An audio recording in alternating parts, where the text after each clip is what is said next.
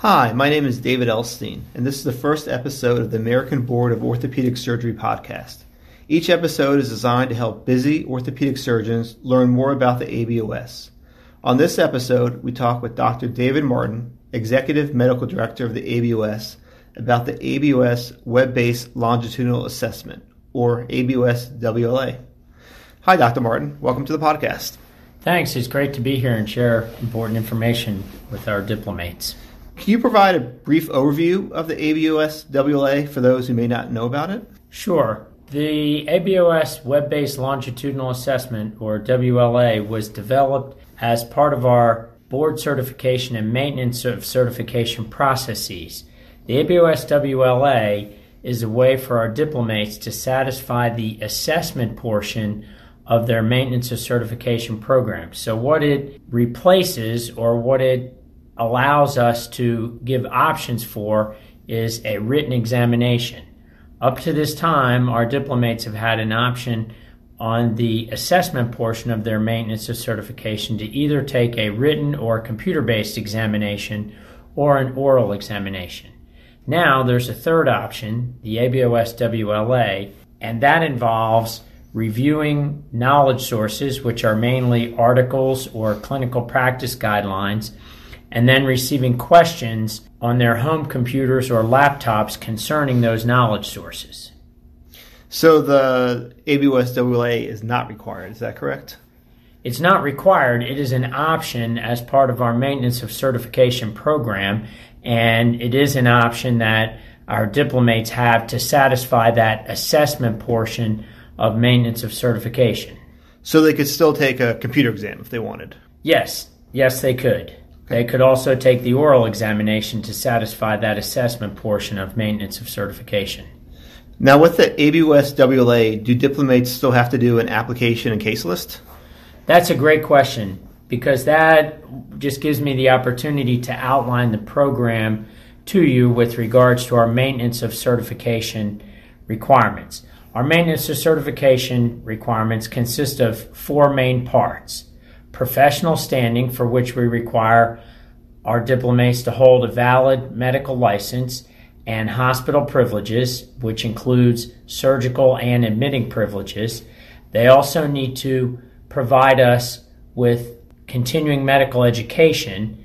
That is done through submitting continuing medical education and self assessment examination credits through our website.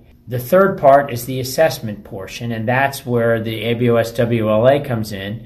The fourth part is their improvement in practice, and for improvement in practice, we evaluate a case list once every 10 years, and we obtain peer review from a diplomate's peers once every 10 years. And in doing so, that's when we obtain an application and a case list. So, what about those diplomates that have a subspecialty certification? Can they renew that with the WLA?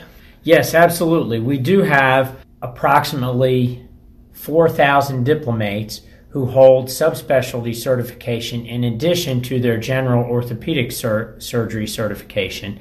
And those areas that they hold subspecialty certification in are either surgery of the hand or orthopedic sports medicine those individual who hold, individuals who hold those additional subspecialty certificates can utilize the ABOS WLA. They just need to select knowledge sources within their field of subspecialty. And I should drop back the ABOS WLA program requires each diplomate to review once in a year 15 knowledge sources. Again, those are mainly articles or clinical practice guidelines, monographs, those types of things. They need to choose 15 to study in depth, and we require those diplomates holding a subspecialty certificate to choose five knowledge sources in the area of their subspecialty. So that would either be in surgery of the hand or in orthopedic sports medicine. And there are a few diplomates who hold both subspecialty certifications. And so they choose five out of the hand category and five out of the sports medicine category, and then have an option of choosing five uh, additional knowledge sources to round out their 15 reviewed knowledge sources. Great. So, thinking about knowledge sources, I know last year the ABOS required diplomates to read an article on opioids. Is there a similar article that every diplomate will do in 2020? Yes, that's another great question. Allows me to highlight what we feel is a real advantage to the ABOS WLA program. We felt that last year, one of the knowledge sources, which were chosen by a group of experts in each subspecialty area uh, that were nominated by the subspecialty organizations and the academy, uh, we noticed one of those knowledge sources uh, focused, focused on the opioid crisis and overuse of opioids by our patients. And so we felt that it would be important to require that all diplomates review that knowledge source. That was extremely popular and allowed us to really be sure that our diplomates were staying up to date in that area. We identified an area of physician wellness and physician burnout this year and we are requiring a, a knowledge source, which is an outstanding review article uh, concerning physician burnout, how to identify that and how to prevent it, and what groups are most at risk. So we're excited to have that article be a required article for our diplomates to review this year as they participate in the program. So this is going to be the second year of the longitudinal assessment. What did you hear from diplomates about the first year? Did they like it? Yes, as a matter of fact, they really did like it. The program was very well received. We surveyed uh, all of our diplomates after the administration of the ABOS WLA program last year and found that many of those who had not participated wished they had. And in fact, those that participated were very happy with the program, really felt that the knowledge sources contributed to their practice, and felt like this was uh, a very educational way for them to satisfy that requirement uh, in their maintenance of certification program, and also allowed the American Board of Orthopedic Surgery to verify that those diplomates were keeping up with their knowledge base. Okay, so is there anything different for the 2020 ABOS WLA? For the 2020 version of the ABOS WLA program, we have made several changes which we really feel like our diplomates will like. The first is that we looked over the knowledge sources from 2019 and retained 51 of the most popular knowledge sources and are carrying those over to 2020. In addition, we identified 101 new knowledge sources, and so we've posted 152 knowledge sources to our website that our diplomates have access to, and then they'll again choose 15 uh, to review and study in depth. The other change that we made is to the platform. And at this point now, diplomates will know what knowledge source they will receive questions concerning prior to receiving those questions. Last year, after choosing the 15 knowledge sources, we then identified 30 questions, two pertaining to each knowledge source, and delivered those in random fashion. This year, the diplomate will choose the 15 knowledge sources, and they will then know when two questions pertaining to each knowledge source will be delivered to them.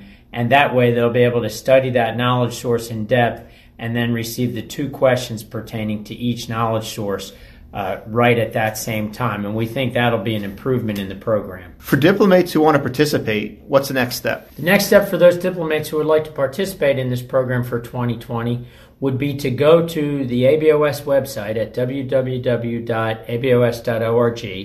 At that point, our diplomates can log in and they'll be in their very own portal. Once they're in their portal, if they scroll to the ABOS WLA tab, they'll be able to click there and go to the ABOS WLA platform. At that point, they'll be able to review the 152 posted knowledge sources. They'll be able to choose 15 for in depth study. And then once we get to April and May, that's when we'll be delivering the questions, and they'll be able to go to that same place and plan on how to receive the, the questions pertaining to the knowledge sources. So, where can diplomates find more information about the ABOS WLA? More information is at the ABOS website at www.abos.org. They can also feel free to call our offices in Chapel Hill and talk to their certification specialist. Each of our diplomates are assigned a certification specialist based on the first letter of their last name, and they stay with that specialist throughout their career. So if they have questions as to whether they're eligible to participate, any other uh, information as far as what participation means and where that fits in, they can certainly call us and we can answer those questions. Or there's plenty of information on the ABOS website that will answer most of those questions. Thank you, Dr. Martin, for your time. If you enjoyed this episode of the American Board of Orthopedic Surgery podcast, please subscribe to us on Apple, Stitcher, Spotify, or wherever you listen to podcasts so you will know when the next episode is posted. Thank you.